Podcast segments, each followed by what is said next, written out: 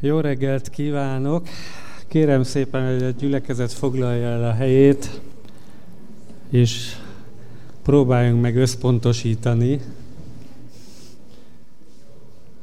a szétszórtságból az összeszedettségbe. Manapság van egy új gyülekezet, aminek fókusz gyülekezet a neve.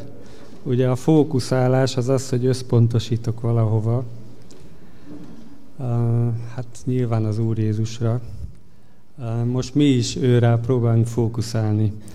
Ma reggel, ahogy így elővettem a Bibliát, akkor egy ószövetségi íge jutott eszembe, ezt szeretném felolvasni, egy verszakot, hogy mindennek megszabott ideje van, megvan az ideje minden dolognak az ég alatt. Megvan ideje a születésnek, megvan ideje a meghalásnak.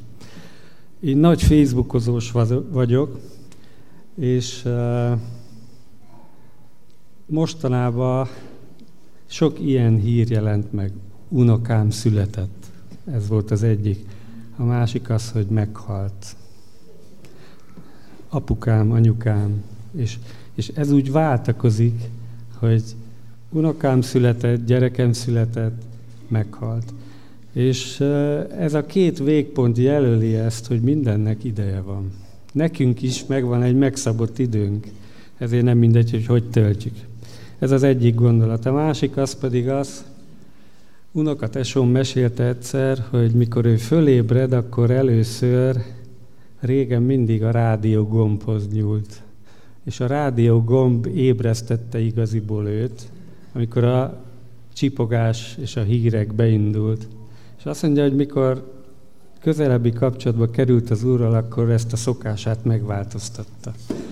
És az lett, hogy ahogy fölébred, azonnal ledobja magát a földre, és először imádkozik. Az első énekünk az, hogy minden új nap veled kezdődik el. Ez az Úr Jézus. Úgyhogy kezdjük ővele a dicsőítést. Kérlek, hogy álljatok föl, hogy el ne aludjunk. Minden új nap veled kezdődik el. D-durba kezdtem.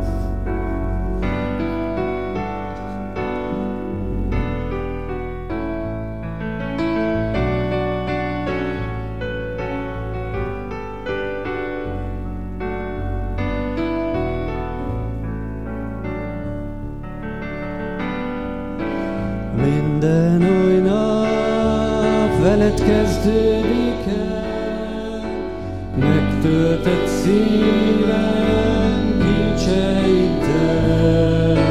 Szentséged, szépséged megújít engem, Te vagy szerelmesem minden új nap, minden új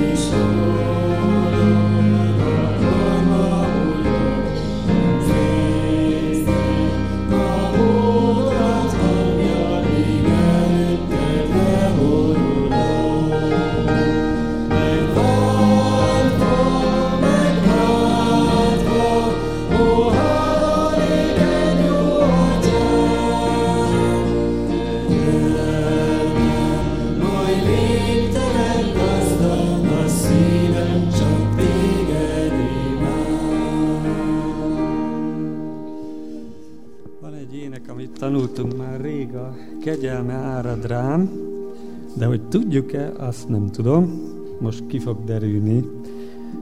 Ezért a mai nap kétszer fogjuk elénekelni, most is, meg majd az alkalom végén.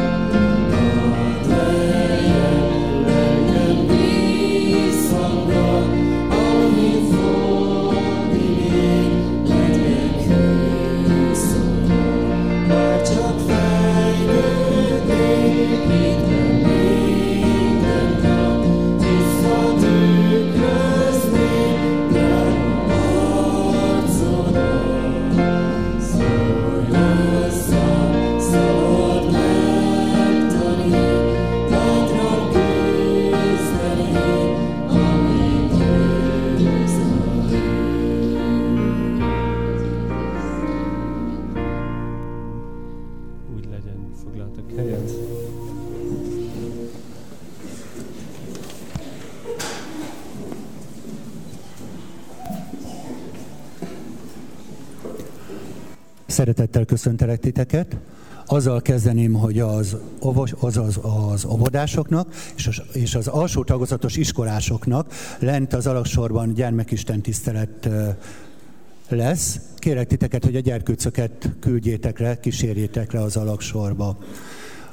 Hogy legyenek ők is egy kicsit Isten közelében, úgy, ahogy ők Isten közelében tudnak lenni. Azt szeretném kérdezni, hogy van-e valaki, vannak-e testvérek más gyülekezetből, érkeztetek-e? Szeretettel köszöntünk titeket Kecskeméti Baptista gyülekezetünkben. Biztos vagyok benne, hogy az Úr küldött ide titeket, és biztos vagyok abban, hogy az Úr fog hozzátok szólni itt a Kecskeméti Baptista gyülekezetben is. Aztán van egy kérdésem, még egy kérdésem. Ki az, aki először van közöttünk? Szervusztok, Isten hozott titeket. Nektek is nagyon örülünk. De tudjátok, hogy mit... Láttalak, igen. Tudjátok, hogy mit nem szoktunk megkérdezni? Hogy ki az, aki itt van másodszor vagy harmadszor? Van olyan, aki másodszor, harmadszor van itt? Ezt tudjátok, miért kérdezem? Azért, mert ha valaki eljön közénk, és ráadásul még Kecskemét is, eljön másodszor, harmadszor, az azt jelenti, hogy az Úr megszólította őt itt és hogy vágyik arra, hogy közösségben legyen az Úrral, és közösségben legyen velünk. És én ezért nagyon ülök annak, amikor másodszor, harmadszor, negyedszer találkozok itt testvérekkel, emberekkel, úgymond ö, Isten keresőkkel. Mindenkit szeretettel köszöntök. Az a bizonyos fókusz, hogy Istenre tudjunk figyelni, hogy az ő igényére tudjunk figyelni, hogy az ő szavára tudjunk figyelni, ahhoz az kell, hogy a telefonod le legyen némítva, vagy esetleg kikapcsolva. Jó, hogyha ez eddig nem történt meg, tedd meg, légy szíves, hogy Isten tiszteletünk szép rendjét azért egy vidám csengő hang ne ö, ö, borítsa fel. Hadd kezdjem egy történettel a mai Isten tiszteleten rám szabott részt. Valamivel több mint 30 évvel ezelőtt, 88-89 telén a feleségemmel a Bajcsi Zsirinszki utcán mentünk az Arany János utcai metróállomáshoz, és akkor a Tamás fiunk már úton volt, kicsi feleségemnek már akkor elég nagy pocakja volt, és mi ott a sötét téli estében nyalogoltunk egymás mellett, hát 20 évesen ugye nekem is John Lennon szemüveg, váligérő haj, lényegesen kisebb pocak, szimatszatyor, tehát úgy, úgy, úgy, úgy, ahogy abban a korban az ember kinézett, és ott mentünk egymás mellett, és egyszer csak jött velünk szembe egy idős hölgy kabát, kalap, kesztyű, kis táska. Jött, jött velünk szembe, ránk nézett, és azt mondta, az Isten áldja meg magukat. És tovább ment. És tudjátok, valami nagyon furcsa volt. Nem volt kedvünk nevetni a nénin. Tehát nem jutott az eszünkbe, hogy na, habókos öreg asszony itt a Pesti estében, ugye már miket beszél. Nem, vala, valami nagyon furcsa dolog történt. Éreztük, hogy ezt ő nagyon komolyan gondolta. És ez több mint 30 éve történt. Fogalmunk nincs, hogy ki volt a néni. Az életben nem találkoztunk vele soha többé. De azt tudjuk, hogy ő volt az első, aki áldást mondott a mi közös életünkre. Miért mondom ezt el? Mert van egy másik oldala a történetnek. Vajon ez az idős néni miért gondolta azt, hogy ezt a két vadidegen, kisé furcsán kinéző embert neki meg kell úgymond áldani, hogy Isten áldását kell rá kívánni. Biztos vagyok benne, hogy az Úr súgta neki. Biztos vagyok benne, hogy az Úr azt mondta, hogy figyelj, jön ott az a két fiatal, nekik szükségük van erre. És most, amikor a jelenések könyvének a nagy részén túl vagyunk, végére értünk, és egy nagyon nehéz és nagyon mély értelmű és nagyon sok imádságot igénylő uh, ige magyarázatokon és igéken vagyunk túl, akkor, akkor ez egy nagyon fontos dolog az, hogy tudjuk-e, hogy mi a dolgunk nekünk a világon. Ma erről fog szólni az ige hirdetés, Antal Laci testvérünk fogja az igét hirdetni. Miért az ige hirdetéshez készülnénk, én szeretnélek kérni titeket egy imára, jó?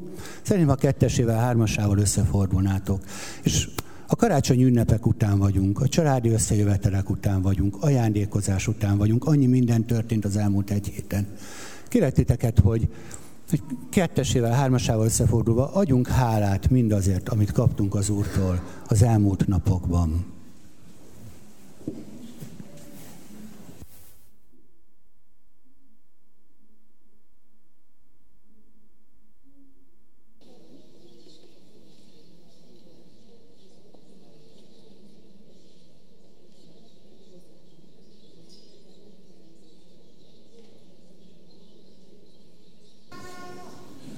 Ennyi édesatyám, hálás szívvel állunk meg előtted, Uram, dicsőítünk és magasztalunk téged a jóságodért, a kegyelmedért, a szeretetedért. Uram, köszönöm neked azt a sok jót, azt a sok áldást, amit kaptunk az elmúlt napokban itt a karácsonyi ünnep körül. Uram, köszönöm a családok közösségét. Köszönöm neked, Uram, azokat az embereket, akik nagyon messziről jöttek el, és mentek messzire azért, hogy a család közösségében örülhessenek az ünnepben. De Uram, hozom eléd azokat, akik magányosak, akik kitaszítottak, akik elutasítottak. Menj, Atyám, a Te szent szellemed, a Te szereteted fogja körbe ezeket az embereket.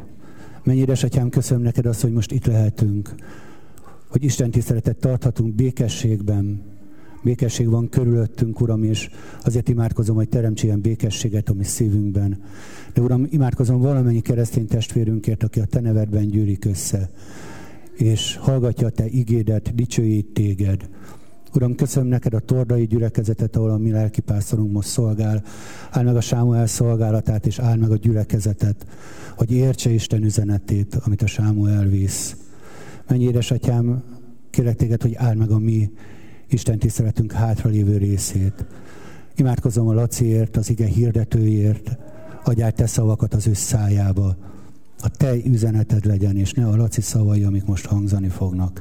De Uram, állj meg minket is, hogy az a bizonyos fókusz az a te igéden legyen, a te szavadon legyen. És Uram, taníts minket ebben az ige hirdetésben is. Amen.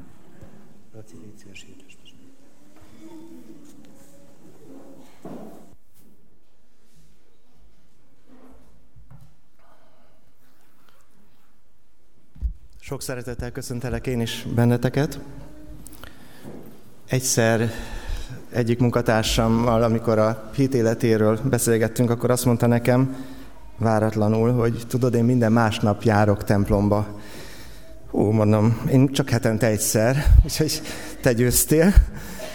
Aztán kiderült, hogy ő ezt másként érti. Karácsony másnap és húsvét másnap, minden másnap az ő életében. Szomorú ez, és Florián szavaihoz kapcsolódva mondom ezt. Tudjátok, a legtöbb ember azért nem jár templomba, van egy ilyen mondás, mert már egyszer volt ott. És amikor Flórián arról kérdezett, hogy ki az, aki már másodszor és harmadszor is eltévedt ide, akkor azt reméltem, hogy azt remélem, hogy vagyunk ilyenek, vagytok ilyenek. Tulajdonképpen mi, akik itt vagyunk, újjászületett, megtért keresztjének ilyenek vagyunk, akik nem csak egyszer jöttünk el. Eljöttünk egyszer, amikor megragadott bennünket Isten kegyelme. És eljöttünk kétszer, háromszor, amikor vágytunk az ő szeretetére, az ő kegyelmére. Így karácsony után, meg a jelenések könyve után sok feszültség és várakozás volt bennem a mai üzenetet illetően. Azt nem tudom, hogy kialakult-e már, ezt az Úr tudja, de azt tudom, hogy nekem mondott valamit. Az, ahogyan Pál gondolkodik a karácsonyról. Úgyhogy kérlek benneteket, hogy a Titushoz írt levél második részét keressétek meg, akinél van Biblia. És a, és a mi gondolkodásunk alapjául ezt az ige szakaszt szeretném felolvasni, Titus 2, 11-től a harmadik rész 11. verséig. Kérlek benneteket, hogy Isten igéjét tiszteljük meg azzal, hogy fennállva hallgatjuk az ő igéjét.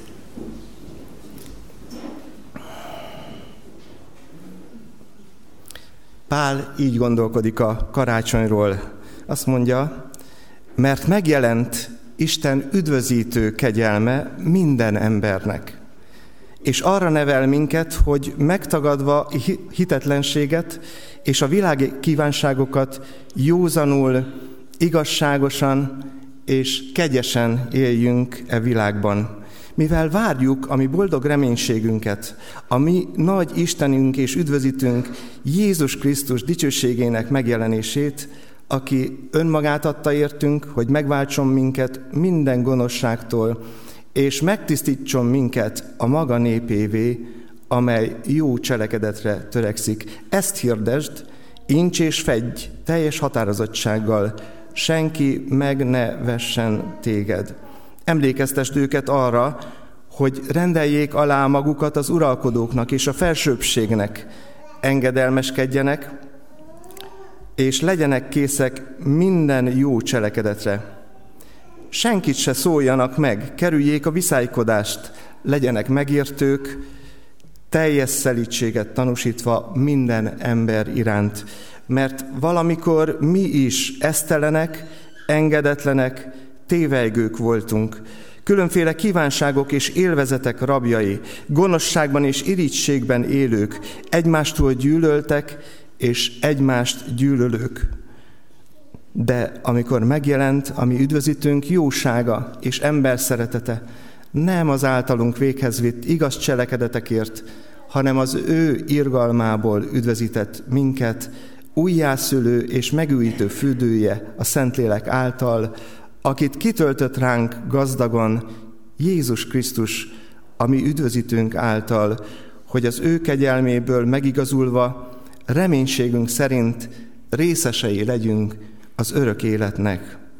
Igaz az a beszéd, és szeretném, ha szilárdan tanúskodnál ezek mellett, hogy az Istenben hívők igyekezzenek a jó cselekedetekben előjárni, ezek jók és hasznosak az embereknek. De kerüld az ostoba vitatkozásokat, a nemzetségtáblázatokkal kapcsolatos kérdéseket, a viszálykodásokat és a törvénykedő, törvényeskedő harcokat, mert ezek haszontalanok és hiába valók. A szakadást okozó ember elől egy vagy két figyelmeztetés után tér ki, tudván, hogy az ilyen ember kivetkőzött önmagából, bűnben él, és magában hordja ítéletét. Urunk, olyan sok ez a jelző, amelyet olvastunk, olyan sok ez a elvárás, amit felénk támasztol, amit felénk támasztasz, és bocsáss meg, hogy, hogy néha tényleg így gondolkozunk, hogy ez a te elvárásod. Arra kérünk, Jézus Krisztus, hogy költöz a szívünkbe, és te éld meg bennünk ezeket a jellemvonásokat. Arra kérünk, hogy legyen ez a megújulás fürdője számunkra, hogy a te karácsonyod, a te értelmezésedben levő karácsony azért volt, hogy mi követeid lehessünk, hogy te szerinted való módon élhessünk. Kérlek, munkáld ezt szívünkben ezen a délelőttön. Amen. Foglaljatok helyet.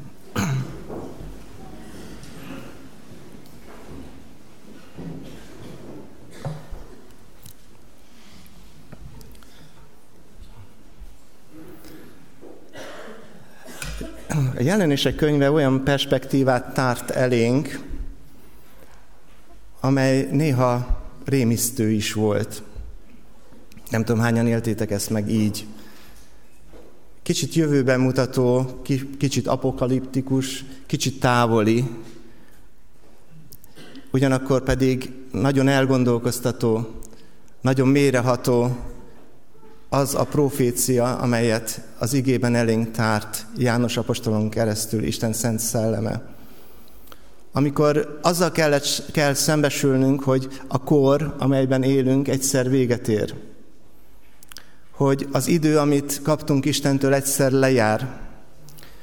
Hogy meg kell állnunk előtte, és ez a megállás nem lesz könnyű. Akkor nehéz gondolatok támadnak a szívünkben. És ez a gondolat felerősíti ezt a kérdést, hogy vajon addig, amíg itt vagyunk, mi a dolgunk?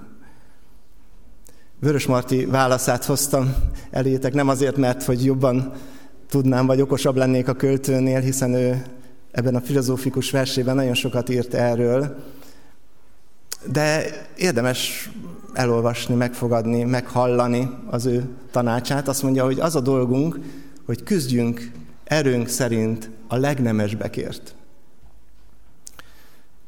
Az én kérdésem az, hogy tényleg csak ennyi? A csakot idézőjelbe térve. És a jelenések könyve tükrében is csak ennyi. Vajon azok a hősök, akik hőseink, minden nemzetnek vannak hősei, azok a hőseink, akik az életüket adták egy-egy jó eszméért, egy-egy nemes célért, vajon részesei lesznek-e az örök életnek? Nem tudom, Isten tudja. De a nemes cél, a nemes eszme vajon kielégíti-e azt a gondolatot, hogy van dolgunk a világon? Ezek a gondolatok nagyon erősen foglalkoztatnak a napokban, nem csak azért, mert úgy érzem, hogy ahogy telik az idő, és ahogy idősödünk, idősödünk gondolom nem vagyok e-, egyedül ezzel, úgy, úgy egyre inkább kevesebb szakasz áll rendelkezésre jól megélni ezt az életet. Egyre inkább kevesebb lehetőség adatik, hogy az Isten szerinti nemes cél táruljon elém. Éppen ezért fontos, nagyon fontos jól látni és jól értelmezni azt, mi is a dolgunk ezen a világon. És a, ahogy már utaltam erre, Pálapostól, amikor visszautal a, az első karácsonyra, akkor egy nagyon fontos dolgot tár elénk. Azt mondja, hogy a világ történelemben volt egy pont, amikor megjelent az Isten üdvözítő kegyelme. Így visszanézve nekünk a történelembe, és Bibliával a kézben már világos, hogy ez a pont Jézus Krisztus megjelenése volt a világ történelemben. Már világos, hogy ez egy különleges kegyelme volt Istennek. Istennek nagyon sokféle kegyelme, megbocsájtó szeretete jelen volt a történelem korábbi szakaszaiban is. De az üdvözítő kegyelme, az csak Jézus Krisztusban jelent meg. Az a megbocsátás és az a szeretet, amelyet, hogyha elfogadsz, akkor üdvösséget ad, örök életre vezet, az csak Jézus Krisztusban jelent meg. És Pál azt mondja, hogy nekünk már könnyű dolgunk van, hiszen megjelent. Vagy ahogy Lukács írja, az idők teljességében eljött közénk. Ahogy említettem, Istennek a megbocsátó szeretete a világtörténelemben minden, a világtörténelem minden szakaszában felfedezhető. Szeretnék veletek együtt végigmenni ezeken a szakaszokon. Az első ilyen nagy szakasza a világtörténelemnek az ártatlanság ideje, amikor Isten az embert megteremtette, és az édenbe helyezte. Azonban az ember elbukott. Ennek a, ennek a világtörténelmi szakasznak bukás lett a vége. Isten kegyelme és Isten szeretete éppen abban nyilvánult meg, hogy nem kellett meghalnia az első emberpárnak. Éppen abban nyilvánult meg, hogy életben maradhatott Ádám és Éva. Azt mondta itt Isten Ádámnak, Évának, hogy menjetek ki ebből a kertből. Ennek egy oka volt, ne szakíthassatok többet az élet fájáról. És Isten azért rendelkezett így, mert a bűn behozta a halált az ember életébe. És az örök élet távol került az embertől. Isten szeretete, megbocsátó, megbocsátása, tehát a kegyelme, tulajdonképpen ebben a szakaszban, a történelmek ebben a szakaszában így jelenkezett, hogy életet adott, új lehetőséget adott az életre. Aztán az ember nem sokat tanult ebből. Amikor Isten kiűzte őt a paradicsomból, akkor a gonoszság megsokasodott ezen a földön. Ez az első világ, amiről a Biblia részletesen beszámol, és azt mondja, hogy ennek az első világnak az özönvíz által szabott Isten határt, az özönvíz által semmisítette meg, mert a, a gonoszság annyira megsokasodott. Ezt a lelkiismeret idejének nevezzük. A kiüzetés után az emberben Isten elhelyezett egy űrt, egy Isten alaki, alakú űrt, amelyben az Isten utáni vágy szólalt meg, és amelyben az ember felé Isten maga jelezte a helytelen folyamatot. De adott egy esélyt, és itt van a kegyelemnek a nagyszerűsége, arra, hogy megismerjék a mindenhatót. Pál a római levélben így emlékszik erre vissza, így utal erre vissza, azt mondja, hogy ami megismerhető az Istenből, az nyilvánvaló előttük, és nyilvánvaló volt előttük, mivel Isten nyilvánvalóvá tette számukra, hogy a teremtmény értelmes vizsgálata révén megismerhető a teremtő, megismerhető az az Isten, aki mindezt alkotta. Isten kegyelme tehát a lelki ismeret idején az ő megismerésének a lehetőségében rejlett. az ember nem tanult belőle. Isten elpusztította ezt a világot, azonban ö, megmenekült szám szerint nyolc ember, Noé és családja.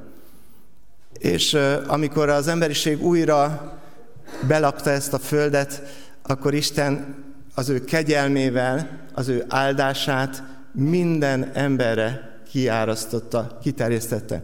A felelősség idején, tehát egészen a bábeli szétszóratásig arról beszélhetünk, hogy Isten egyetemes áldása kísérte az emberiséget, és ez jelentette Isten kegyelmét, Isten megbocsátását és Isten szeretetét. Így mondja ezt maga Isten Noénak, amíg csak föld lesz, nem szűnik meg a vetés és az aratás, a hideg és a meleg, a nyár és a tél, a nappal és az éjszaka. Vagyis Isten minden ember gondviselője, mind a mai napig. Aztán folytatva a történelem sorozatot, történelmi sorozatot Mózes könyve alapján azt láthatjuk, hogy az ember ezt az egyetemes áldás idejét is rosszul használta, és szövetkezett Isten ellen. De Isten megakadályozta, és ott Bábelnél bekövetkezett a szétszóratás ideje. Ezt követően Isten a minden emberből, akire az áldását árasztja, kiválasztott néhány embert. Ennek a kiválasztásnak az ős atya Ábrahám, akit Isten elhívott, és ígéreteket adott neki, ígéreteket tett neki. Ezért nevezzük ezt a korszakot az ígéret korszakának. És az figyeljétek meg, hogy az ígéret korszakában is kegyelmes Isten. Bár a, a, a bűn, a gonoszság itt is jelen volt. Ha elolvassátok a Mózes könyvének ide vonatkozó szakaszát, talán fenn is akadtok azokon a történeteken, amelyek ott zajlottak. A gonoszság nagyon megsokasodott ismét, de a kiválasztottakra gondja volt Istennek. Pál szintén így tekint vissza erre a korszakra, azt mondja, hogy adatott tehát az ígéret a hit alapján. Figyelitek, itt már megjelenik a személyes kapcsolat. Adatott az ígéret. A hit alapján adatott hogy kegyelemből legyen. És Isten kegyelme itt is tetten érhető, mert Istennek az a szándéka, hogy egy ember se vesszen el, hanem megmeneküljön. És a kiválasztottság alapján a hozzátartozókat Isten megmenekíti. Ugye a, gyülekezet pünkösd után a, a kihívottak közösségéből alakult az eklézsia. Ilyen értelemben mi is ennek a kiválasztottságnak a része vagyunk. Az ígéret korszaka után azonban Isten kénytelen volt törvényt adni a nép elé. Nem azért, hogy most már bizonyítható legyen a vétek, hanem azért, hogy ha valaki figyel Isten parancsára, Isten törvényére, akkor megmeneküljön. Azt írja a Galata levélben az ige, az pedig, hogy törvény által senki sem igazul meg az Isten előtt világos, mert az igaz, ember hitből él. De figyeljétek a következő mondatát ennek az igénynek. A törvény pedig nem hitből van, hanem aki cselekszi, az fog élni általa. Csak hogy az a baj, hogy ilyen ember nem létezik, aki tökéletesen be tudja tölteni a törvényt. És itt is előjön Isten megbocsátó szeretete, amiben a te döntésedre vár, amiben azt helyezi előtérbe, hogy ha betartod a törvényt, de ezt hit által teszed, ha bízol abban, hogy Isten megsegít ebben, nem a saját teljesítményedre alapítod ezt, akkor Isten kegyelme ki fog áradni az életedbe. És most már elérkeztünk nagy léptekkel a mai kor időszakához, amikor Isten kegyelme újból kiárat Jézus Krisztus által. Erről beszél Pál a Titushoz írt levélben. Ezt olvastuk föl. És ennek a kiáradásnak egyetlen alapja van a hit. Hiszen kegyelemből van üdvösségetek a hit által, és ez nem tőletek van, hanem Isten ajándéka ez, nem cselekedetekért, hogy senki ne kétkedjen. És egy nagyon fontos jelzőt használ itt Pálapostól. Azt mondja, hogy ez nem akármilyen kegyelem, ez az üdvözítő kegyelem. Ebben a korszakban élünk. Krisztus kereszthalálától Krisztus visszajöveteléig. És ennek a korszaknak lesz majd egy felezőpontja, ez a felezőpont egész a vége fele lesz, persze nem szó szerint felezőpont, amikor Jézus magához veszi az övéit. Amikor kereszt, Jézus kereszthalála után és mennybe menetele után elküldte a szent lelkét, akkor megalakult az eklézsia, megalakult a gyülekezet. Ennek haszonélvezői vagyunk, ebbe születtünk bele. De nem öncélúan alakította meg Isten, küldetéssel alap, alapította meg Isten a gyülekezetet. Mondott nekik feladatot, adott nekik olyan lehetőséget, amelyben kitárul a gyülekezet mozgástere. És azt mondja az ige, hogy en, egyszer ennek a korszaknak, amiben most te és én élünk, vége lesz. Amikor Isten magához veszi az övéit. Működik ugyan már a törvényszegés titkos bűne, de annak, aki ezt megakadályozza, vagyis a gyülekezetnek, előbb el kell távolítatnia. Ez lesz az elragadtatás, és az elragadtatás után egy olyan korszak következik, amelyről hallottunk az elmúlt fél évben, amelyről János a jelenések könyvében jövendőlt, amikor kiteljesedik a gonoszság, de még az is a kegyelem ideje lesz.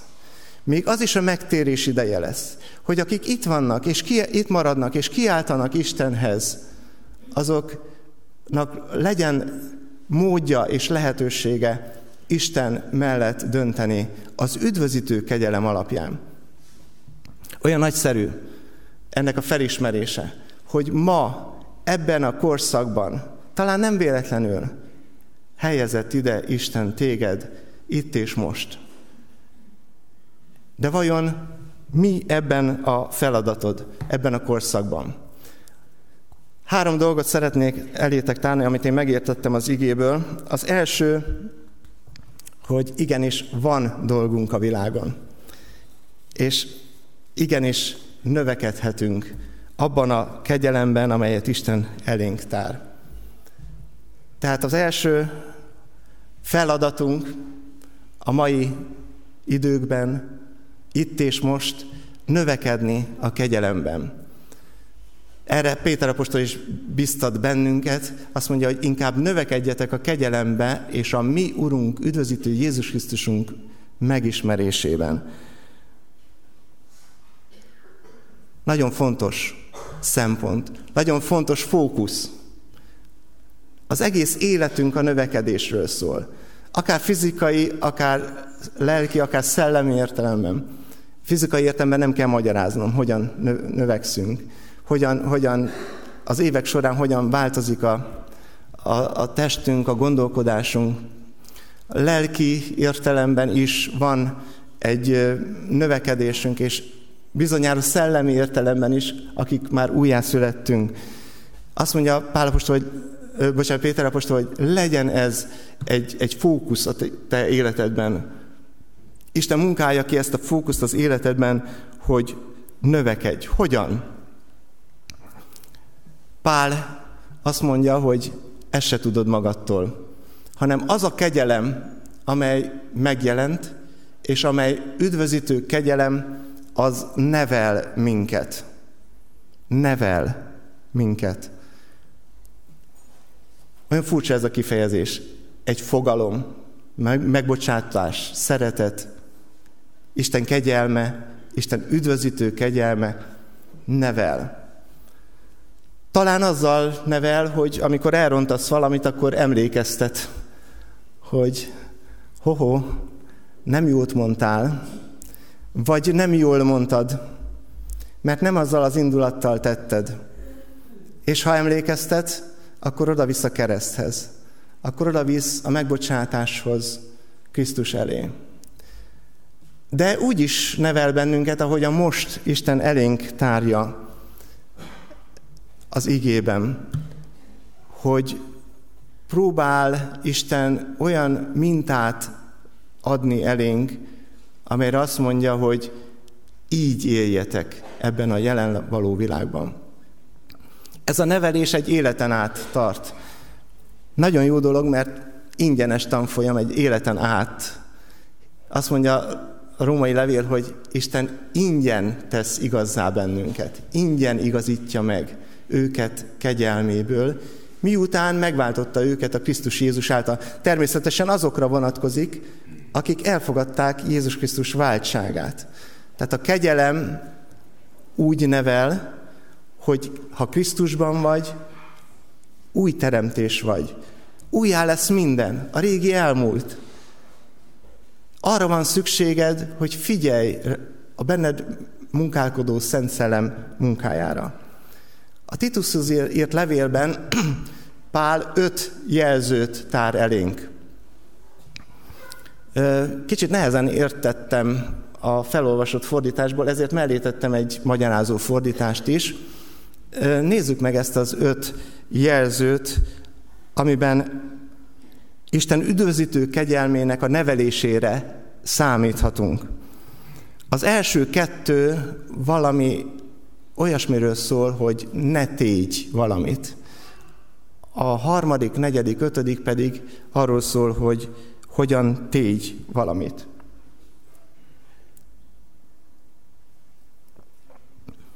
Így olvassuk, forduljunk el az istentelenségtől és a gonosz kívánságoktól. A kegyelem munkájának van önrésze, amit csak te tudsz megtenni. Az, hogy fordulj el attól, ami körbevesz, ami nagyon bombáz téged, azt te tudod megtenni egy, in, egy döntéssel, egy intés elfogadással. A napokban hallottam egy megrázó történetet, hogy számomra megrázó történetet, hogy egy családi körben egy eljegyzésre készültek hívő testvérek, és a rokonság körében megjelent egy ifjú ember, aki bemutatta a párját, aki szintén egy ifjú ember volt. Sajnos ilyen világban élünk. Vannak dolgok, amelyeket nem szabad relativizálnunk. Ugye ma azt mondja a világ, hogy mi az, hogy erkölcs. Ugyan megy már ezzel a konzervatív szöveggel, hogy, hogy ez nem erkölcsös. De Isten igéje fehéren-feketén, Ószövetségben, Új Szövetségben világossá teszi számunkra, akik benne hiszünk, hogy ez bizony nem Isten szerint való norma. És a megrázó történet most kezdődik, hogy állítólag ezek a kapcsolatok sokszor csak úgy születnek, hogy valami érdekeset ki szeretnék próbálni. És amikor ez a gondolat megfogan, és dédelgetésre talál, és kipróbálja ezt az új kapcsolatot, akkor egyszer csak benne marad. Vagy ugyanezt számtalan esetben olvastam és hallottam a drog tekintetében, hogy hát csak ki akartam próbálni. Akik drog, drog prevencióval, vagy nem csak prevencióval, nem csak megelőzéssel, hanem hanem szabadítással is foglalkoznak, azok mondják el sokszor, hogy, hogy véletlenül került bele az illető. Éppen ezért nagyon fontos a kegyelemnek ez a tanácsa, hogy fordulj el, vagy tagad meg. Fordulj el attól, ami nem Isten szerinti gondolkodás. Nem tudod kivédeni az erről való gondolkodást. Ott van a levegőben, ott van körülötted. talán éppen munkahelyeden, talán éppen a családodban. De Isten adja ezt a ö, nagyszerű nevelési lehetőséget, hogy ne ezt tekintsd példának. Ne relativizáld. Tedd Isten mérlegére. Fordulj el attól, ami nem Isten szerinti gondolkodás. És a gonosz kívánságoktól. Ó, ez már közelebb jön egy picit talán. Hány olyan gondolat kerül felszínre a gondolkodásunkban, amely gonosz kívánság. Nem feltétlenül az erkölcs területén, anyagiakban. Az irítség, ez egy nagyon alattomos bűn az életünkben. Az irítség megszüli a gonosz kívánságokat. És amikor Pál tanácsát olvassuk, akkor azt mondjuk, hogy oké, okay, de hogyan? Meg, meg, megtenném, de, de, de, de kevés vagyok, hiszen a szomszéd fűje mindig zöld, ismeritek ezeket a szemléleteket, és ezek a kívánságok mindig lenyomnak, eltaposnak. És hogyha ő vesz egy szuper kocsit, akkor nekem jobbat kell venni. Nem feltétlenül bűn ez, de talán értitek, a, a, miért mondom, hogy vannak olyan, olyan területek, vannak olyan területei az életünknek, amelyek bizonyos szituációkban keletkeznek. És a kívánság megfogalmán bűnt szül, mondja az ige. Tehát az első két tanács fordulj el az istentelenségtől, a nem Isten szerint való gondolkodástól, és kerüld a gonosz kívánságokat, kerüld a gonosz társaságokat. De van három nagyon pozitív, azt mondja, élj józanul, ami jelent egyfajta mértékletességet, egyfajta bölcsességet. Nyilván a mai mértékletesség teljesen más jelent, mint a középkorban. Teljesen más jelent, mint, mint a, az ókori időkben. Hiszen egy adott társadalmi környezetben élünk, és ö, például az én gyerekkoromban még, még nem ismerték szinte a, a fürdőszobás lakásokat, de ma meg már ez abszolút természetes. Tehát nem bűn az, hogyha valaki ilyenre vágyik, ezt akarom csak mondani, de gondolom talán nagyon mondanom se kell. Hiszen ez, ez nem a mértéktelenségnek a kategóriája ma, itt és most. De lehet, hogyha saját repülőt akarsz, az már egy picit a mértéktelen. Nem tudom, nekem nincsen ilyen. Remélem nem sértek meg ezzel senkit, hogy valakinek van esetleg. Isten áldja meg, ha van, és használja.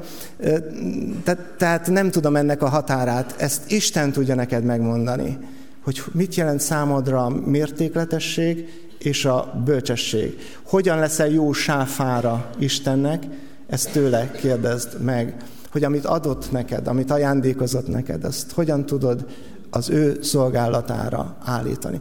Élj igazságosan. Hú, de nem könnyű. Hú, de nem könnyű. Nagyon nehéz ezt saját magam felé is jól teljesíteni. Emlékeztek arra, amikor a jelenések könyvéből ahhoz a fejezethez érünk, hogy Isten visszaállítja az igazságos országot. Amikor Sámuel erről beszélt. Hogy olyan, olyan jövendő korszak áll majd előttünk, ahol az igazságosság dominál.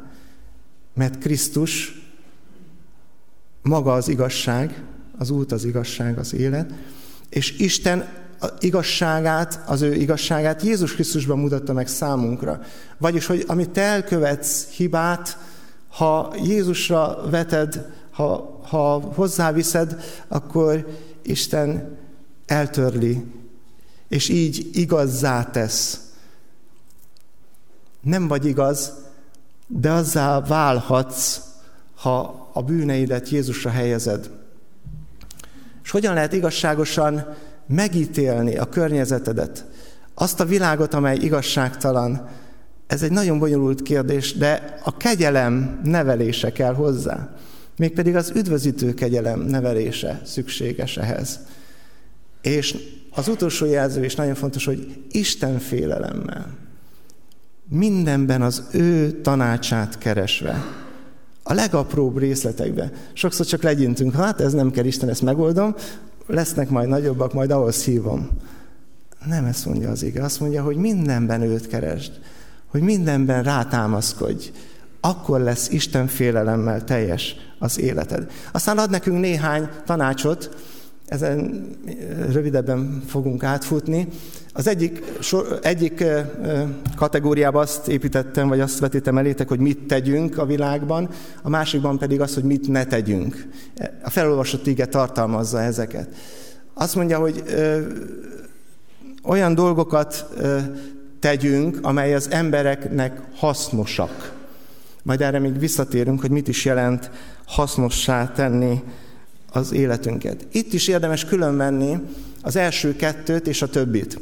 Az első kettő ugyanis egy különleges dolog, amikor Pálapostól arról beszél és arra buzdít, hogy légy tisztelettel azok felé, akiknek Isten hatalmat adott.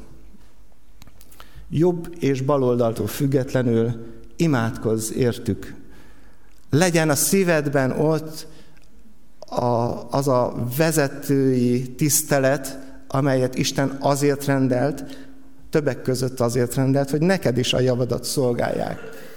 Én nem tudom, te ezt hogy éled meg, lehet, hogy éppen vállalkozó vagy, és a vevőidet kell tisztelned, lehet, hogy éppen alkalmazott vagy, és a főnöködet kell, tisztel, kell tisztelned, lehet, hogy az ország vezetőiért kell imádkoznod. Isten ebben is ad tanácsot és feladatot, és azt mondja itt Pál, hogy ez nagyon fontos, hogy ne a lázadás szellemével tekints rájuk, hiszen Istentől vannak ők a te javadra. 2 Timóteus 2-t olvassátok hozzá, amikor arra is biztat, hogy, hogy vigyétek őket Isten elé. És hogyha ez a lelkület, ez a szándék van előtted, akkor ö, ö, könnyebb lesz őket elfogadni, akkor, akkor könnyebb lesz bemutatni feléjük Krisztust, aki a szívedben él. Aztán légy hajlandó mindig jót tenni. Gondolkozz jól felőlük. Tehát néha legyintünk, én is belesek ebbe a hibába, hogy ő nem is érdemli meg, hogy jót tegyek. De az igen nem ezt mondja, hogy mérlegelj, aztán majd döntsd el, azt mondja, hogy mindig legyél kész a jóra. És három nagyon gyakorlatias tanács a végére, nem, nem mondj rosszat, négy, bocsánat, nem mondj rosszat senkiről, élj békességben mindenkivel, légy udvarias. Döbbenetes, milyen, milyen gyakorlati, milyen precíz az ige. Viselkedj mindenkivel kedvesen, Ugye így szoktunk. Nem csak akkor, ha jó kedvünk van, vagy ha az érdekeinkben, érdekünkben áll, hanem mindig, és mindezt tedd szelidem. Talán a szelítség az egyetlen, ami tanulható, mert Jézus azt mondja erre, hogy tanuljátok meg tőlem, hogy szelíd és alázatos vagyok. A kegyelem nevelésében az is fontos, hogy nevel, nevelő munkájában az is, azt is fontos megértenünk, hogy mit ne tegyünk a világban. Az egyik, amit tanácsol itt az ige, hogy kerüljük el a származással kapcsolatos vitákat és a törvénykezéssel kapcsolatos vitákat. A származással kapcsolatos viták arról szólnak, hogy ki a nagyobb ebben a világban. Azt mondja az ige, azt tanácsolja, hogy kerüld el. Nem érdemes ebbe belemenni. Tanítványok is beleestek ebbe a hibába, emlékeztek rá, hogy ki a nagyobb. Persze mi nem szó szerint a nemzetségtáblázatokat vesszük elő, de ez a lelkület ott van, és megkísért bennünket. A törvénykezés körüli vita pedig azt jelenti, hogy kinek van igaza. Kinek van igaza? Ki a nagyobb, és kinek van igaza? Na, ezekben ne vitatkozz. Mert mivel szoktunk még vitatkozni? Talán másban nem is, ebben a kettőben szoktunk vitatkozni, ki a nagyobb és kinek van igaza. Természetesen mindig nekem van igazam, ugye? Ez így szokott realizálódni.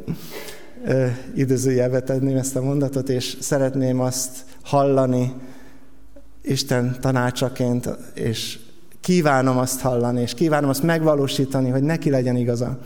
És kívánom azt mindannyiótoknak, hogy fogadjuk meg ezt a tanácsát az üdvözítő kegyelemnek, hogy nehezen vitázzunk, hogy ki a nagyobb, és kinek van igaza, hanem hordozzuk Krisztust a szívünkbe, és alázatosan, szelíden viszonyuljunk az emberekhez. Két példát szeretnék ebben elétek tárni. Még mindig az első pontnál tartunk, ugye? Ami, amiben azt látjuk, hogy Isten tanácsol bennünket, hogyan lehet növekednünk. Valaki talált valamit a felsorolt 16 jelzőből, amivel növekednie kell? Én találtam. És azt hiszem, hogy a kegyelemmel van esélyem növekedni ezekben. De két szép példa, ami előttünk áll. Jézusnak és Sámuelnek a példája. Az érdekessége, hogy szinte szóról szóra ugyanaz van megírva mind a két esetben, hogy Isten és emberek előtti kedvességben növekedtek. És legyen ez most talán ennek a blokknak a záró gondolata, határozd el, hogy Isten és emberek előtt, előtt való kedvességben növekedni szeretnél. Van még dolgunk a világon, több is a növekedésnél. Ezt úgy fogalmaznám meg, hogy részt venni Isten munkájában.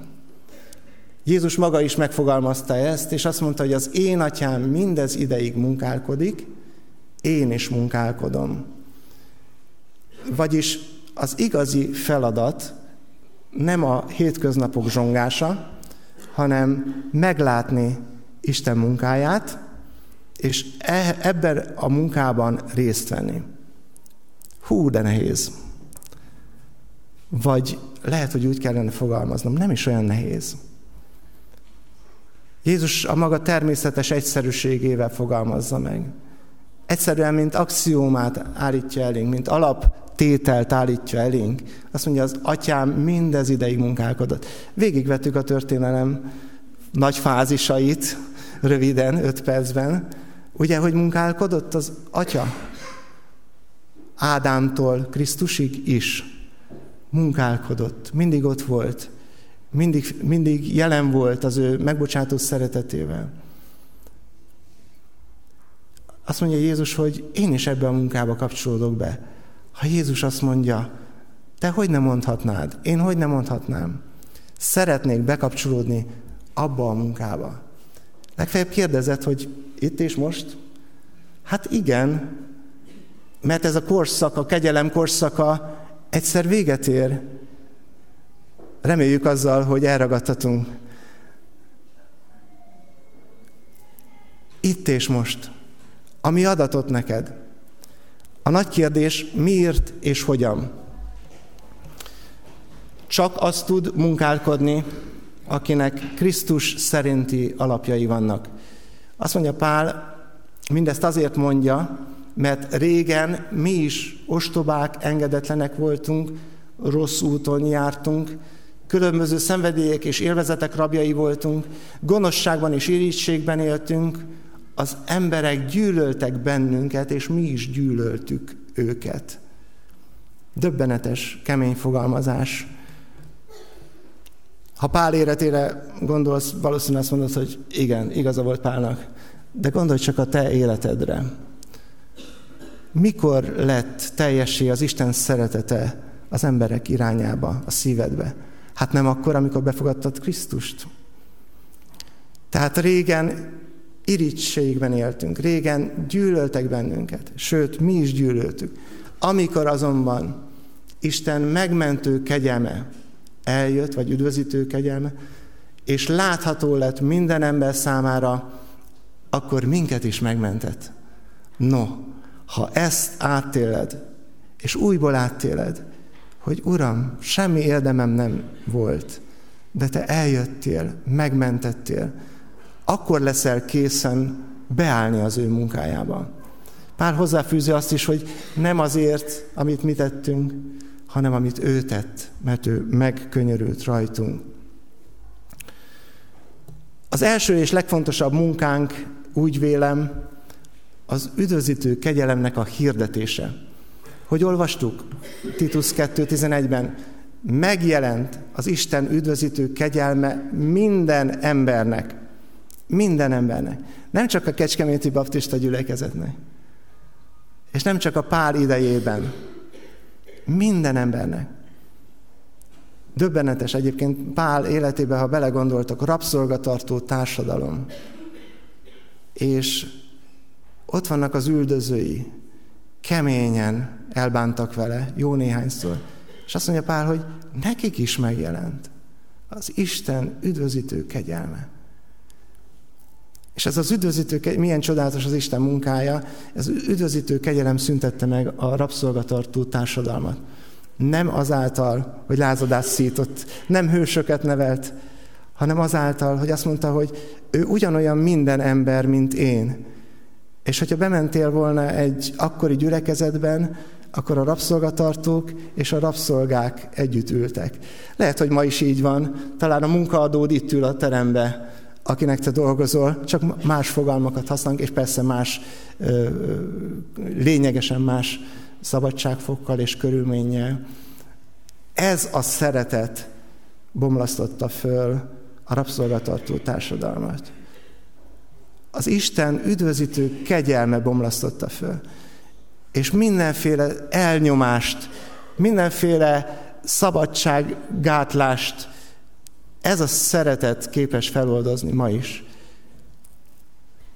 Hallottok a nagy afrikai ébredésekről, afrikai mozgalmakról, az egyenjogúsági mozgalmakról. Ha megnézitek jól a gyökereit, akár Martin Luther Kingtől indulva, mindenhol ezzel az üdvözítő szeretettel találkozunk.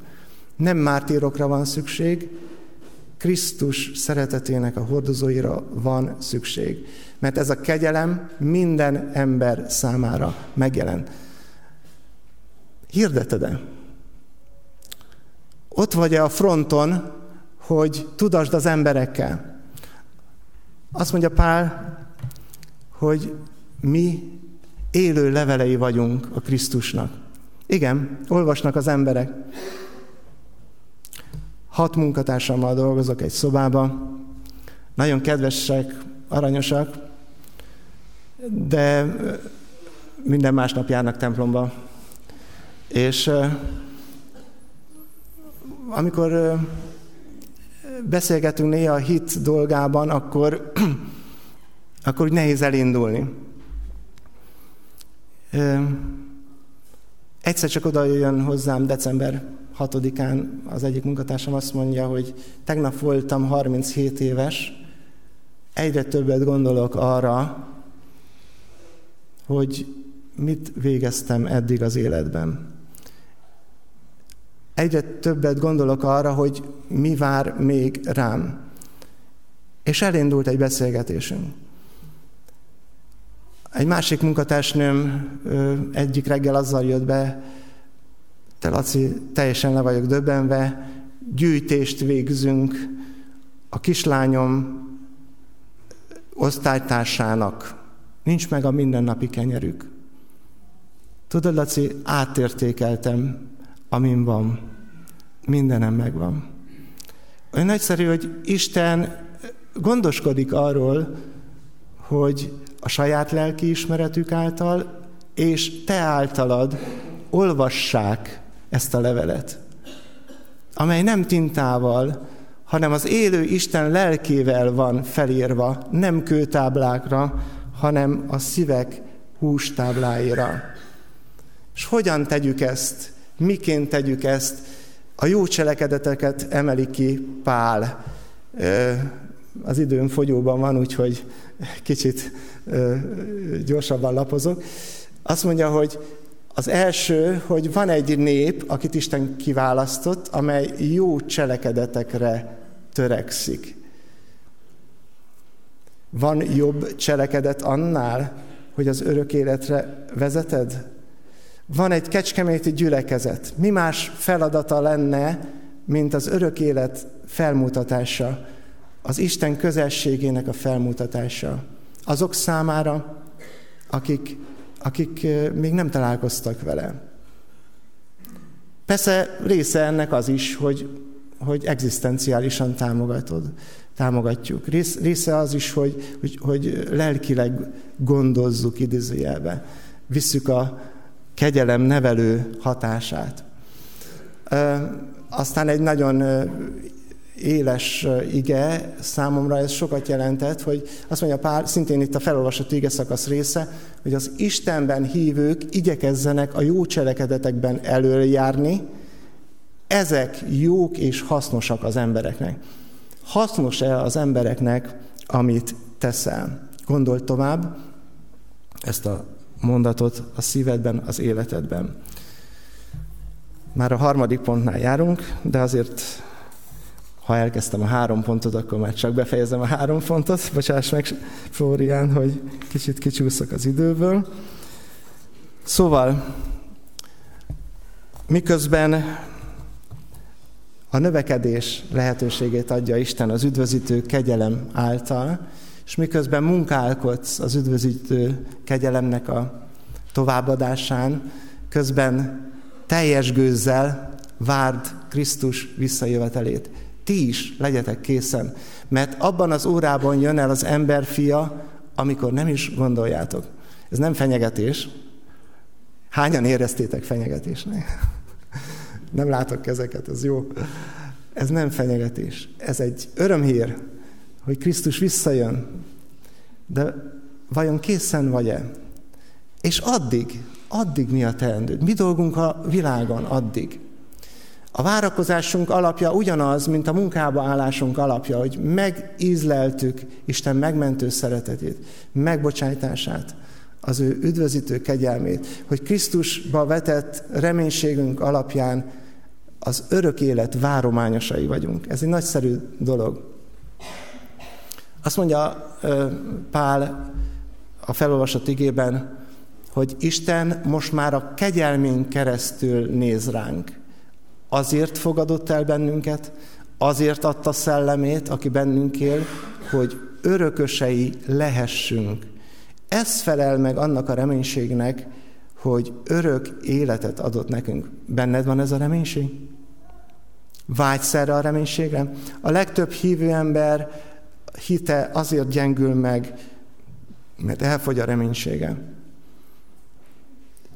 És nagyon sokan, akik oda járultak Krisztushoz ezzel a hittel, ezzel a vágyal, ezzel a lehetőséggel, elfogynak. A reménység egy nagyszerű dolog, már mondtam nektek ezt a példát, olyan ez, mint a, mint a régi gázbojlerekben az, a, az őrláng, amely mindig ég. A reménység mindig ég. Ezt Isten mindig meggyújtva tartja. És pont amikor jön a gáz, akkor robban be. Amikor, amikor nagy gázban vagy, amikor nagy baj van, Isten reménysége újjáéleszti a hitedet. Ó, bárcsak lenne ez a ma délelőtt ilyen számodra, amikor kirobbanó reménységgel mennél tovább az utadon. Gondold át, mi is a fő célod. Van dolgunk tehát a világon, itt és most, a kegyelem, üdvözít, az üdvözítő kegyelem korszakában. Először is, hogy növekedj a kegyelemben, aztán vegyél részt Isten munkájában, és várd őt, hogy együtt lehess vele. Ez úgy hiszem több, mint a legnemesbe kért küzdeni. Ez úgy hiszem maga a teljesség, amit Isten kínál nekünk. Hajtsunk fejet, és hozzuk Isten elé az életünket, imádkozzunk.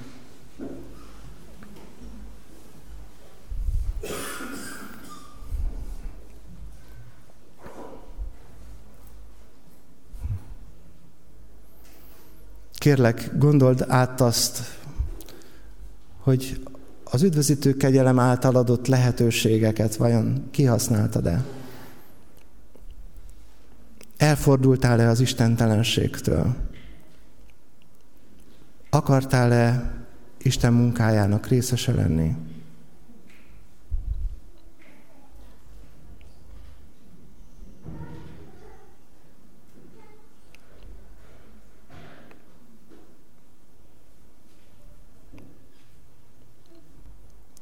Kérlek, gondold át azt, hogyan tudnád a várakozási időszakot, vagyis amíg a Földön idő adatik neked, hasznosan tölteni. Hasznosan az Isten munkájában, hasznosan az emberek felé végzett munkádban.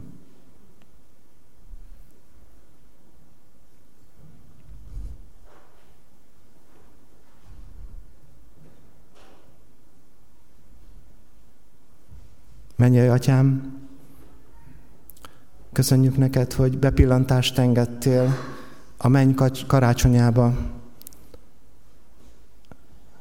hogy azért küldted el Jézus Krisztust, hogy üdvösséget szerezzen számunkra.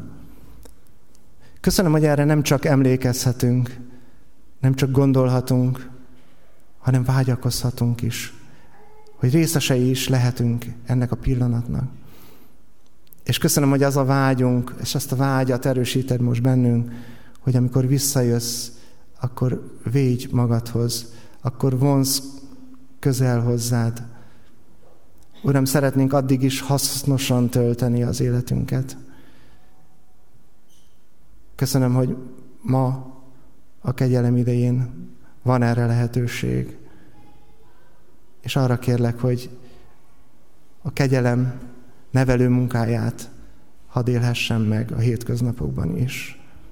Amen.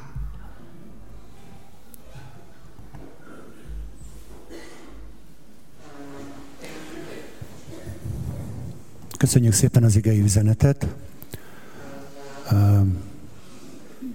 Laci feltette a kérdést, hogy van-e olyan, amiben nekem növekednem kell. Rossz volt a kérdés, kedves Laci. Meg kell fordítani. Van-e olyan, amire, amiben helyén vagyok? Az, az igazság, hogy ezeket a kis táblázatokat ki lehetne szögezni így az emlékeztető falra, vagy a hűtőre rárakni, és minden nap ránézni, mert bizony időnként elfelejtkezünk ezekről a dolgokról. Szeretnék kérni tőletek bizonyságokat. Szeretném, hogyha elmondanátok a gyülekezetnek, hogy az karácsonyban volt-e olyan élményetek, olyan találkozásotok, olyan esemény, amivel megláttátok Istent. Ha volt ilyen, arra szeretnék kérni, hogy gyere, mondd el a gyülekezetnek, hogy örüljünk veled együtt. A másik, amire szeretnélek kérni, hogy itt az ige hirdetésben most Laci nagyon gyakorlatias dolgokat mondott. Azt szeretném kérdezni, hogy a te életedben hogy működnek ezek a dolgok? Te mit tapasztaltál meg munkahelyeden? Elég szelid voltál? Hogy vetted észre, hogy nem voltál elég szelid? Én észre szoktam menni, a kollégák olyan finoman megjegyzik, hogy már megint morcos voltam. Tehát hogy van ez a te életedben? Lehet, hogy van valaki, aki hasonló gondokkal, kérdésekkel küzd itt a, az imaházban, vagy az interneten keresztül követők között. Lehet, hogy ő neki adsz most egy olyan bölcsességet, egy olyan tanácsot, amit te már megéltél. És amíg gyűjtitek a bátorságot, hogy valaki jöjjön, addig én azt szeretném kérni, Laci, hogy énekeljünk egy éneket, jó? És hogy egy kicsit megmozgassuk magunkat, kérem majd a gyülekezetet, hogy álljon fel ehhez az énekhez.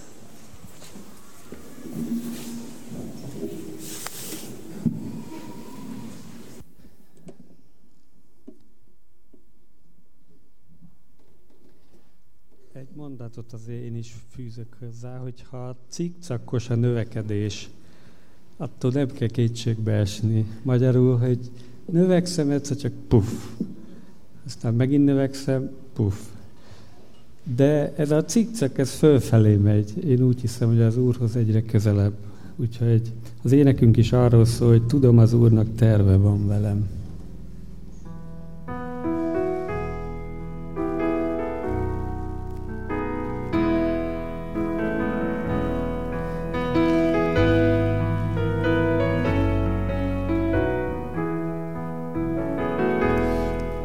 Tudom az Úrnak terve van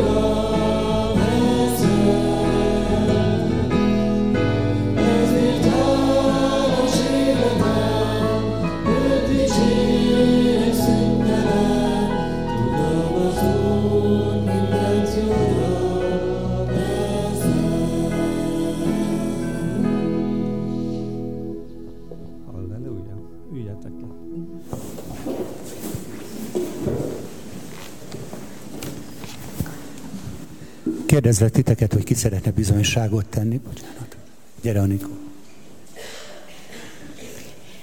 Anikó vagyok, és azt szeretném maga mondani, hogy az Úr jó, meggyógyított, mert három napot feküdtem, nem bírtam fölkelni, és nagyon szépen köszönöm egy nagyon jó testvérnek, hogy így meggyógyultam. El kellett menni, mert belestem a mosdóba, el kellett menni, meg bevaratna a szememet, mert nagyon vértett a szemem, de egy kicsit már jobban vagyok. És az Úr azt is megtette velem, hogy a fiamat tennap láthattam. Nagyon szépen köszönöm. És köszönöm a gyülekezetnek mindent. Amen. Maradj itt egy picit, jó? Gyere, Anika. Mennyi édesatyám, köszönöm az Anikó és a Béla életét. Mennyi édesatyám, köszönöm neked a jó híreket. Köszönöm azt, hogy Anikó láthatta a fiát. És Uram, köszönöm neked azt, hogy ha ilyen kicsit furcsán is, de a családi közösséget meg tudták élni. Uram, köszönöm az ő gyógyulását, köszönöm azt, hogy te gyógyítasz, és imádkozom azért, hogy áld meg az ő életüket, és ha cikcakkos is a növekedés, ahogy Laci mondta, Uram, de én hiszem és vallom, és tudom, hogy a vége, Uram, az az, hogy a Nikó is és Béla is egyre-egyre közelebb kerül hozzád. Uram, áld meg őket, és áld meg a gyülekezetet, hogy oda tudjan állni melléjük ebben a, ezen az úton. Amen. Foglalj helyet. Sziasztok! Én csak röviden szeretném elmondani az életem első karácsonyát. Én 40 öt évesen tértem meg az Isten felé. Addig nekem nem voltak karácsonyaim. És Isten kivitt három évre Lajos Mize környékén egy ilyen táborba, és egy nyári éjszaka nem bírtam abba hagyni az Isten dicsőítését, valahogy beszélgetek, kommunikálunk az Úrral, olyan jó, de ezt mindannyiatok megéli, én is. És egyszerűen éreztem az Istent. Egyszerre csak láttam a csillagok között a tücskök zenéjébe, a, a, egy, egy tóparton körülbeülelt a, a sötét éjszaka, és szeretettel ölelt át az éjszaka, és egyszer csak éreztem, hogy a szívemben is itt az Isten. És akkor elkezdtem játszani a harmonikában a csendesét. És ez volt életem első karácsonya. És azóta tudom, hogy az Isten karácsonya folyamatos. És most, hogy a Lacinak az Isten tiszteletét így végig így hallgattam, rájöttem, hogy a dicsőítés nagyon fontos, de a hitélet nélkül, a hit és a cselekvések nélkül semmik vagyunk. És ezzel, ezt kell építenünk. De nagyon nagy ö, dolgokat kapok az Úrtól, mert ő most már mutatja, hogy ez szeretet által történik. És ez a lényeg. Ez a lényeg, hogy szeretet által, nem pedig a parancsolata és rendelkezései szeretet által történnek. És ki kell jönnöm önmagamból, ez a legfontosabb, megszüntetni önmagamat, és csak az Istennel lenni. Ezt a mezőkön tanította meg nekem, mikor úgymond kényszermunkám voltam. Először annak tűnt volna, de mivel hogy az is szeretet által történt, kapálás közben jöttem rá, hogy van Isten, és ő folyamatosan ott van velünk. És ott is tudtam vele beszélgetni, és minden egyes napom csodálatosan kezdődött, és csodálatosan végződött, és folyamatosan így volt ebből is ki lehet sajnos jönni, de vissza lehet jönni Istenhez, és Isten mindannyiunkat vár vissza. Mert ez a hitéletünk. Nem vagyunk szentek, de Isten nagyon jó hozzánk. Nagyon jó. Ennyi. Amen. Dicsőség az Úrnak. Köszönjük. Szeretnél szólni, Béla? Gyere. Jó napot kívánok, kedves szeretett testvéreim! Ö, hogy mondjam, kicsit lámpalázam van, hiszen elég feszült vagyok, mert ugye nem szoktam kiállni bizonságtételre. Nagyon ritkán, hát nem tudom, hogy ki, aki ismer engem, tudja a nevemet, hogy Baranyi Béla vagyok. 2015-ben a lányom halála után jöttünk be ide a gyülekezetbe, akkor tértünk meg. És tavaly 2018-ban ugye minden évben bejártam a, sajnos a börtönbe, és 18-ban bementem a börtönbe, leültem most 16 hónapot, és már ugye vége a börtöni éveknek, és a Úr Jézus Krisztus Isten fia átsegített a, a börtönön, teljesen rábíztam magamat, és úgy éltem, Biblia szerint éltem, ahogy az Úr előírta. Idekint is úgy szeretnék élni, ahogy az Úr előírja. Hála az Úrnak, ugye nem volt munkám, mikor kijöttem, találtam munkahelyet. A testvérek segítettek most lakást találni, ugye hát elejébe kint aludtunk utcákon, hogy mondjam, ilyen bérházban, ilyen lépcsőházakban házamat szétszették, darabokra szedték, és, de az Úr megsegített, és hála a jó Istenkémnek, hogy vannak olyan testvérek, akik segítettek, és lakáshoz jutottunk, munkájunk van mind a kettőnknek, és Istennek tetsző életmódon szeretnénk tovább folytatni az életünket. Köszönöm szépen, kedves szeretett testvéreim! Köszönjük szépen! Tudjátok, ezért szeretem, mikor emberek elkezdenek beszélni itt. És úgy hívjuk, hogy bizonyságtétel, de tudom, figyeltétek? Isten ott van kapálás közben. Én az életben nem tapasztaltam meg, hogy kapálni kelljen, ezt megmondom őszintén. De van egy testvérem, akinek kellett, és ő elmondta nekem, hogy ott is ott volt Isten. Aztán a börtönben. Voltál börtönben? Én nem voltam. Én el nem tudom képzelni azt, hogy, hogy milyen lehet egy börtönben. Eljött Béla és elmondta, hogy a börtönben is ott volt Isten. És nem tudom, hogy a te életedben ott van-e Isten. Mert ebből bízom benne, hogy legalább észsel, de hitem szerint a szíveddel is megértetted, hogy a te életedben is ott lehet Isten. És ha ott van Isten már most, hiszel, követed őt, akkor az Úr áldjon meg ebben az életben. Ezt kívánom nektek. Van-e még valaki, aki bizonyságot szeretne tenni? Gyere bátran!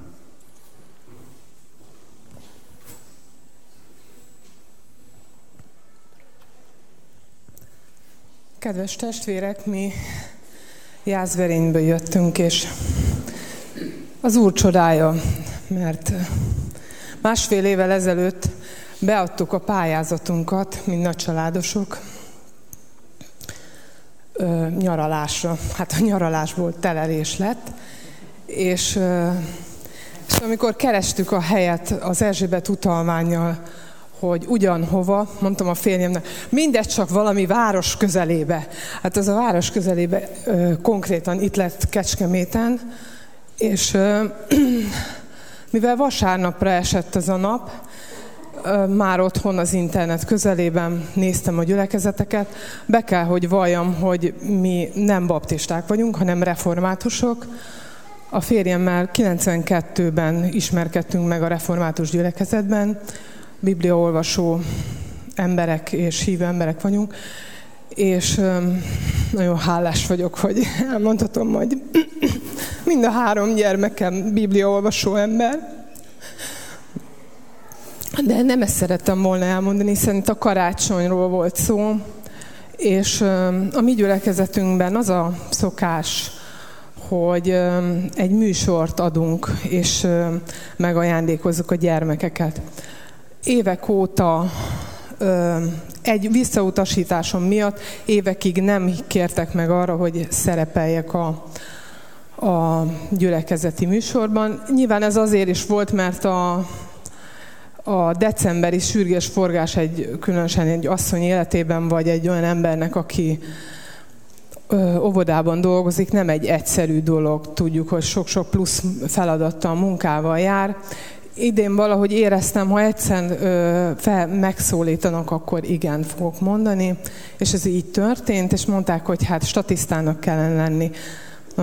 Tudod mit, nem csak a statiszta feladatot vállalom el, és hát így jártam próbára, próbára.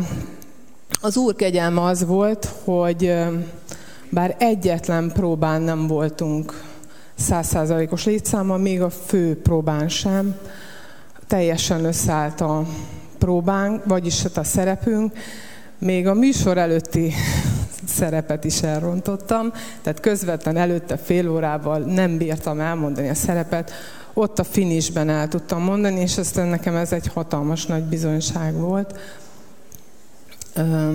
És hát nem tudom, valahogy ennyit szerettem volna mondani. Hát mi azt szoktuk mondani a saját kis ö, csoportunkba, a gyülekezetbe, hogy SDG, tehát egyedül Isteni, a dicsőség, szolideu, glória. Köszönöm. Amen. Köszönjük szépen. Ugye jól látszik, hogy a második pont részt venni Isten munkájában. Amikor lehet menni és részt venni Isten munkájában, és látjuk, hogy Isten ott van és segít ebben. A Titus levél utolsó versét olvasom, és köszöntjük a, Jász, köszöntjük a Jászberényi gyülekezetet. Köszöntenek téged valamennyien, akik velem vannak. Köszöntsd azokat, akik szeretnek minket a hitben. A kegyelem legyen mindjájatokkal. Köszöntjük a Jászberényi gyülekezetet. Szeretném még valaki szólni. Jaj, gyere. Köszönöm. Csak pár szót szeretnék arról mondani, hogy két hete a Márk felszólított mindenkit bizonyságtételre, hogy mondja el, hogy milyen ajándékot kapott a Jóistentől, mi, miből szabadította meg a Jóisten, és hát szépen jöttek ki akkor sorba az emberek, és úgy gondolkoztam rajta, azóta foglalkoztat engem az, hogy, hogy hogy tegyünk bizonyságot akkor, vagy hogy tegyen bizonyságot az ember akkor, amikor kudarc éri. Amikor kudarcos éppen akkor az élete, tudom, hogy a Jóisten nagyon szeret, és a javamat akarja mindenképpen, de amikor olyan történik, hogy akiért több évtizede imádkozom, nem tér meg. Vagy amikor nagyon fáj valami, és kérem a Jóistent, hogy szabadítson meg tőle, vagy bármi próba, vagy, vagy akármi ér, akkor hogy tegyek róla bizonyságot? És elgondoltam, hogy Biztos, hogy amikor nem teljesül az, amit kérünk a Jóistentől, akkor nem egyezik meg az ő akarata, pedig azt kérjük, hogy, hogy legyen meg a te akaratod. És ha ebbe belenyugszunk, hogy a Jóisten azért nem szabadít meg bizonyos szenvedésektől, vagy próbáktól, vagy bajoktól bennünket, akkor nem egyezik meg az ő akarata az én kívánságommal. És az egy nagy kihívás, hogy, az, hogy ilyenkor hogy fogadom el ezt, hogy, hogy nem egyezik meg az ő akarata. És hogyha úgy veszem, hogy, hogy nem panaszkodom, nem zúgolódok, mosolyogva, hittel, reménységgel várom azt, hogy majd valamikor teljesül az, amit kérek, akkor az is bizonyság az emberek előtt, mert ők figyelnek minket, és ha megkérdezik, hogy hogy bírod te ezt, akkor azt mondom, hogy vagy hogy honnan van erőd erre, akkor azt tudom mondani, hogy nekem van egy jó Istenem, aki, aki engem mindig megvigasztal, mindig kisegít, és akkor a próbákat is mosolygós arccal tudom végigélni, és szerintem az is bizonságtétel az emberek előtt. Higgyétek el, hogy az. Köszönöm. Köszönjük szépen. Igen, az pillanatgál, hogy foglaljad. Igen, nagyon fontos volt, hogy az emberek akkor is olvasnak minket, mint levelet, amikor kudarcaink vannak akkor is olvasnak minket, mint leveleket, amikor dühösek vagyunk. És akkor is, amikor veszteség ér minket. Tehát nem csak akkor szerettünk mi, hogy úgy mondjam, kihúzni magunkat, amikor az Úr megadta, meg áldást kaptunk. Ne felejtsd el, akkor is Jézus Krisztus gyermeke vagy, amikor kudarcok értek, amikor fáj valami. Köszönjük, hogy megosztottad ezt a bizonyságot velünk, Gábor. nagyon jó itt állni előttetek, mert és erről szeretnék beszélni, hogy milyen fontos az, hogy gyülekezetbe tartozunk, hogy tudunk egymásért imádkozni. Elég nehéz időszak van a hátunk mögött, különböző próbákon mentünk át, család, tagjaink. Többek között volt egy kislányomnak, vagy nagylányunknak egy komolyabb betegsége, pont az ünnepek előtt, ami, ami kapcsán azt tapasztaltuk meg, hogy nem csak kiváló sebészorvosok vannak a gyülekezetünkben, de olyan házi csoportunk is van, akikkel tudtunk együtt imádkozni, és hála az Úrnak javul a Gabilányunknak az állapota. De ez nagyon sok terhet jelentett, illetve többek között ez is, meg egyéb támadások így az ünnepek előtt. És egy héttel ezelőtt nem is tudtam eljönni a gyülekezetbe, mert készültünk a, a, a tanyánkon, a hajnalcsiak tanyán, a Morningstar Ranchen egy karácsonyi szokásos összejövetelre, amit úgy hívunk, hogy szülinap az istálóban, és fölvertük a sátrat, ugye nagy esők voltak egy héttel ezelőtt, és vasárnap hajnalban úgy éreztük magunkat, mint egy amerikai romantikus filmben, ugyanis elfújta a szél a ö, sátrat. Ez nem csak egy több százezer forintos kár volt, hanem, hanem hát hogy lesz meg, mert az előrejelzés az nem biztatott semmi jóval. és aznap estére még nem mondtak szelet, tehát utána mondták, hogy majd még jön a, a java. Tehát ilyen állapotban voltunk vasárnap reggel egy héttel ezelőtt, és valami egészen különleges kegyelmet éltünk át. Néhányan ott voltatok ezen a hétfői alkalmon. Nem tudom, hogy mi hozta el az embereket az uhogó esőben. A fiam szolgáltatta a révkalauzi feladatokat, hogy ki lehessen jutni, tehát ott már nem autóra volt szükség, hanem révkalauzra, hogy oda lehessen jönni a, a helyszínre, és nagyon megáldotta az Úr ezt a, ezt a alkalmunkat, bár fárasztó volt, de felüdített minket is, és nagyon köszönöm elő, elsősorban a házi csoportunknak, mert ti veletek részleteket tudtunk megosztani, illetve a gyülekezet nagyobb közösségének is, hogy, és ezt szerettem volna elmondani ilyen gyakorlati példákon, hogy oda tartozni valahova, ahol, ahol tudunk egymásért imádkozni, az elképesztően nagy erőt jelent, és nagyon köszönjük nektek, és dicsőség legyen az Úrnak. Köszönjük szépen! Azoknak, akik az interneten keresztül követik az Isten tiszteletet, szeretném aláhúzni Gábor bizonyságának az utolsó két-három mondatát, hogy jó gyülekezethez tartozni. Ha nem tartozó gyülekezethez, nézz szét a környéken, biztos találsz olyan testvéri közösséget, ahol téged is nagy szeretettel várnak, fogadnak, és te is otthon fogod magad érezni. Van-e valakinek még esetleg bizonyság tétele, akkor azt szeretném kérni, hogy a hirdetéseket vetítsétek ki.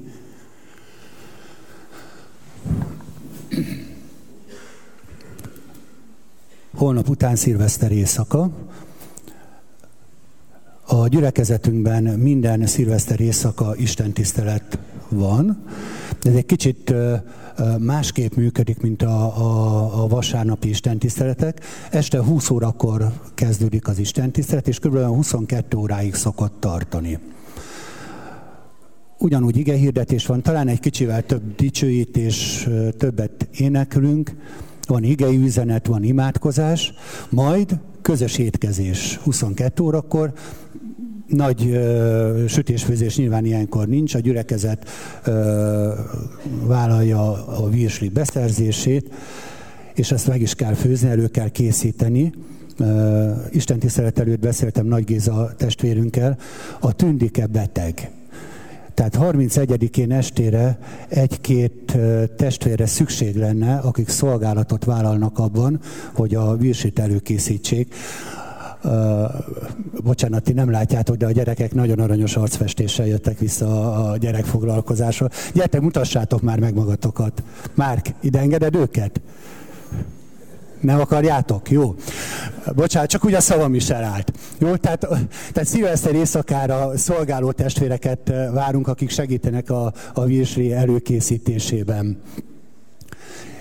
A sokkal fontosabb, hogy nagyon jó beszélgetések szoktak ilyenkor kialakulni. Nem tudom, hogy a, a szilveszter éjszakának van egy ilyen furcsa hangulata, de évfél előtt, mikor újra összegyűlünk itt a, az Isten tiszteleti térben, hát úgy kell hívni az embereket vissza. Nagyon jó testvéri beszélgetések szoktak lenni.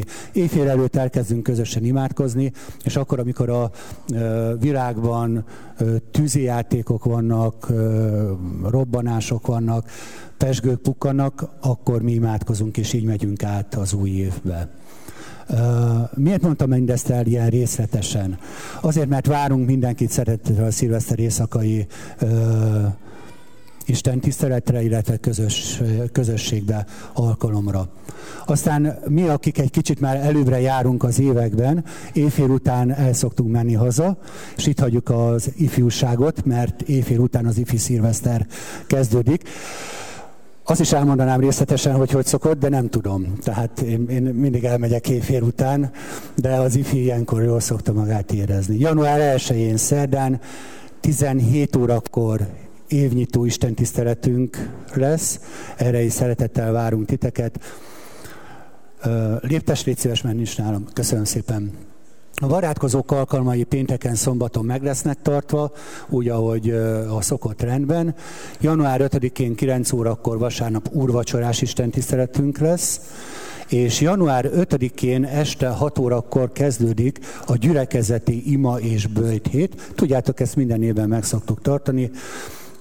Várhatóan január 1 Isten tiszteleten Sámuel részleteket is fog mondani, hogy mi az a fő téma, mi az a tematika, ami mentén az ima és bőjt hétre hívunk titeket.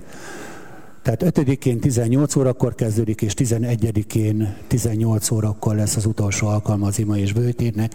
Kérek titeket, hogy már most készüljetek rá imádságos szívvel. Van-e valakinek közérdekű bejelenteni valója, hirdetni valója. Ha nincs, akkor a záró dicsőítési blokk következik, fogjuk Urunkat magasztalni. Ez alatt megtartjuk a szokásos adakozást. Bár az adakozás a gyülekezetünkben nem kötelező, azt tudnatok kell, hogy egyrészt ugye ez egy alkalom a hála áldozat adására, másrésztről ezzel a gyülekezet anyagi terheinek viselésében vállalunk közösséget. Szeretném kérni a gyülekezetet, hogy álljon fel, és dicsőítsük az Urat.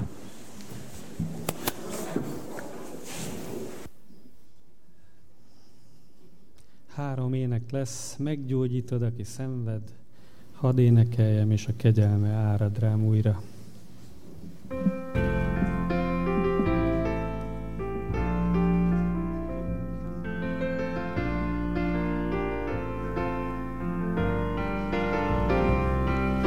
Meggyógyítod, aki szenved, menj erővel, a fájdalmas szívű, betöltöd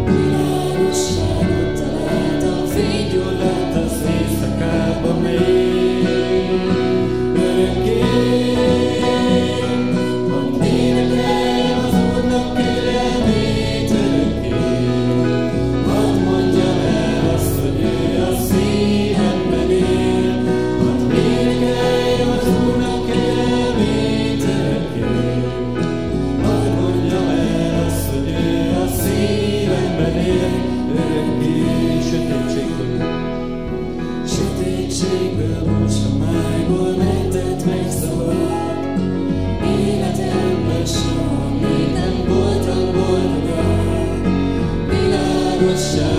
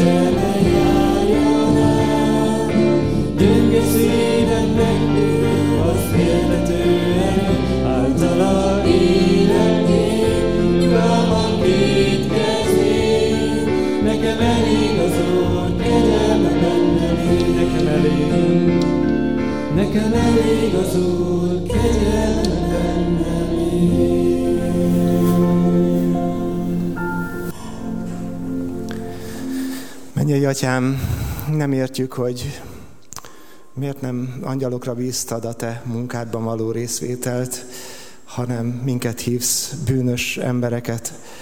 De köszönjük ezt a kiváltságot. Köszönjük, hogy itt és most az üdvözítő kegyelem korszakában élhetünk és beállhatunk a munkádba. Magasztalunk téged ezért a lehetőségért, és arra kérünk, hogy hadd tudjunk mi a hétköznapokban is a te dicsőségedre élni. Így áld meg, kérlek, egész hetünket, a, a új évbe való átmenetünket, légy kegyelmes hozzánk, és hadd kérjük már most előre, Uram, az áldásodat a következő évre vonatkozóan is. Magasztalunk téged mindezért, fiadért, Jézusért, hogy mindezt megcselekszed. Amen. Amen. Áldott vasárnapot, és jó jövő hetet, amiben majd az új évbe is átmehetünk.